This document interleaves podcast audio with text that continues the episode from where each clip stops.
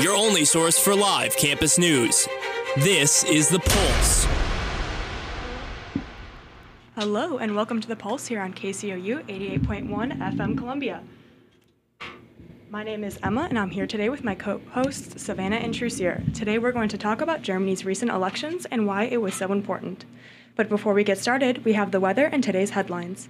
Today, Columbia experienced a high of 80 degrees and cloudy skies, and tonight you can expect temperatures in the high 60s with a low chance of rain. And looking to the weekend, temperatures will be in the high 70s with lows in the upper 50s with a 70% chance of rain on Saturday. From CNN, on Tuesday, September 28th, a prison massacre occurred in Ecuador, killing 116 people and wounding 80. Before the massacre occurred, Ecuador's President Guillermo Lasso stated that the prisons weren't entirely secured and that families of inmates should stay away. Before the security measures could be finalized, fights between inmate gangs and detonations went off. Inmates were sending out messages to their families telling them to send the police. Police responded after the deaths occurred. Now, all prisons in Ecuador are placed under a state of emergency, which limits inmates' rights to privacy in order to conduct searches. The state is now devoting millions of dollars to improve the prison system. From the Washington Post, YouTube has made the decision to take down channels and videos that are associated with the anti vaccination viewpoint. This includes high profile anti vaccination activists such as Robert F. Kennedy Jr. and Joseph Mercola. The Google owned company says the decision comes after experts claim that misinformation has slowed down vaccination rates around the world.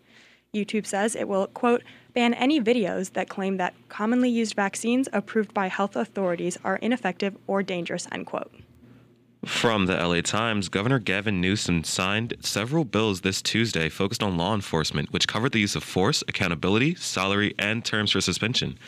More than a f- more than a few year, more than a year after the death of George Floyd, and even left time since the protests began to die down, Governor Newsom cited both of these incidents as motivation for passing these bills. Officers working with California can now have their badges permanently removed for excessive force, dishonesty, and racial biases. In addition to these new laws, statewide regulations for rubber bullets and protest crowd control have been instituted as well. Also from CNN, a 96 year old woman who fled on Thursday, fled trial Thursday, September 30th, for charges of being an accomplice at a Nazi concentration camp, has been found and brought before the court by local authorities. The woman is suspected of aiding in the murder of 11,387 people between June 1943 and April 1945. During the time of the murders, the woman worked as a stenographer and a typist in the commandant's office at a concentration camp at Stutthof. And from the Washington Post, the United States has declared 23 more species as extinct on Wednesday. Scientists say that this is another sign of accelerating extinction worldwide. These newly extinct species are the result of climate change and habitat destruction. Some of these species some of these extinct species include 10 types of birds and bats only found on Pacific Islands, 8 types of freshwater mussels found in riverbeds from Illinois to Georgia, and the ivory-billed woodpecker from the southern United States. The ivory-billed woodpecker is, quote, one of the first animals recognized in the United States as facing extinction, and its decline, decline helped spur Congress in 1973 to pass the Endangered Species Act, end quote. Since the Endangered Species Act was passed almost 50 years ago, only 11 other species have been taken off the endangered species list because of their extinction. extinction. From the New York Times, Supreme Court Justice Brett M. Kavanaugh has tested positive for the coronavirus. Justice Kavanaugh, 56, has been fully vaccinated since January and has not exhibited any symptoms, symptoms since then. Kavanaugh's positive test places the court in an uncertain position. In person arguments are scheduled to resume on Monday after, eight, after an 18 month hiatus. There are several high profile cases being argued, including an argument against Roe v. Wade.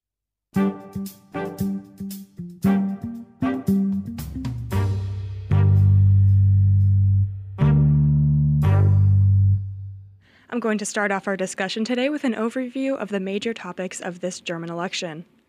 After 16 years as Germany's chancellor, Angela Merkel has stepped down. This offered the opportunity for new parties to race for control of the chancellor position. Merkel's Christian Democratic Union, or CDU, is known as a more conservative party, but this year the election focused on many topics that voters were, voters were looking for more progressive answers to. Leading the hot topics of the election was climate change. After experiencing major flooding earlier this year that killed over 200 people, Germans have begun to push for more progressive and effective policies when it comes to climate change. Unlike politics in the United States, all three of the major parties, the CDU, the Social Democrats or SPD, and the Green Party, all agree that greenhouse gas neutrality needs to be achieved, but their timelines to do this do differ. The Green Party favors a more expedited timeline, hoping to achieve greenhouse gas neutrality in 20 years, while the CDU and SPD want to do it by 2045. Chancellor Merkel has made a name for herself as the, quote, climate chancellor worldwide. While Germany still struggles with fossil fuel use because of the country's close ties to the automotive industry, Merkel was still a major advocate for pushing climate policy worldwide. This election placed climate change as the central issue as voters looked for who the next climate chancellor would be to replace Merkel and to maintain progressive climate change action. Along with climate change, other major topics of contention during this election were the COVID 19 pandemic and immigration. Chancellor Merkel has led the country through most of the recent crises in our world, including the pandemic, so the Germans are looking for a candidate that they feel they can trust to continue leading them through these difficult times. The candidate from Merkel's party, the CDU, claims he is the best option because of his experience, while on the other hand, the candidate from the Green Party says she offers a fresh start for Germany because of her lack of experience. The national debt for Germany has also grown since the beginning of the pandemic, which has now prompted a discussion of raising taxes. When polled about what they fear most from this election, 53% of Germans feared higher taxation, according to Euronews. And in terms of immigration, the refugee crisis in the world continues to grow, especially with the recent rise of the Taliban in Afghanistan. The far right party, the Alternative for Germany, or AFD, has attempted to create a fear of refugees following the fall of Afghanistan's deposed government, but this has seemed to weaken their popularity according to recent polling. While the AFD has not been able to create a greater fear of immigration, some fear still exists following the refugee crisis of 2015. According to Euronews, fear of being overwhelmed by immigrants was ranked the fourth most popular fear among Germans as an outcome of this election. The results for the legislative seats in Germany are currently being finalized. As of right now, the SPD and Olaf Scholz are leading with a little over 25% of the votes. Trailing close, close behind is the CDU, followed by the Green Party and the FDP. A win for the SDP, SPD could signal a shift in European politics towards the left, but the results may not be fi- finalized for some time.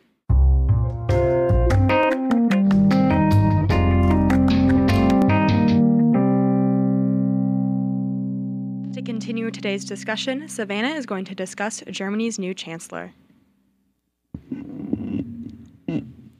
As the battle between the Social Democrats, the Christian Democratic Union, and the Christian Social Union commence, the position of the Chancellor is still up for grabs. The results of the election showed the Social Democrats defeating the Christian Democratic Union and the Christian Social Union, also known as the Conservatives, after their long reign in power.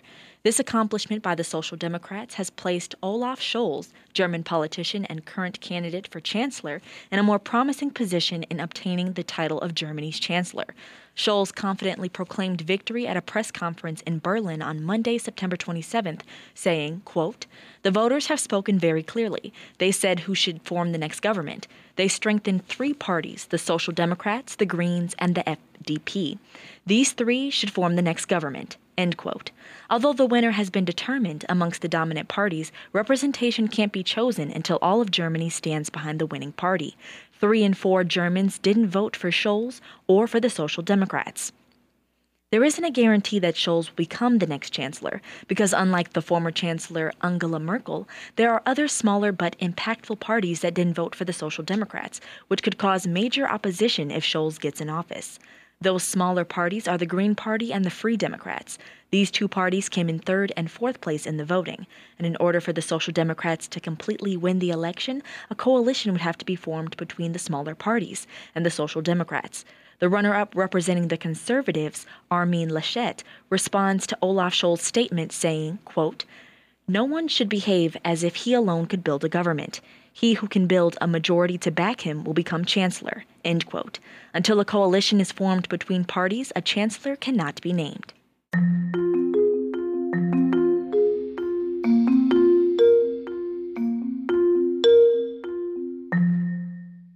We're going to continue our discussion with Truecere telling us more about Chancellor Angela Merkel.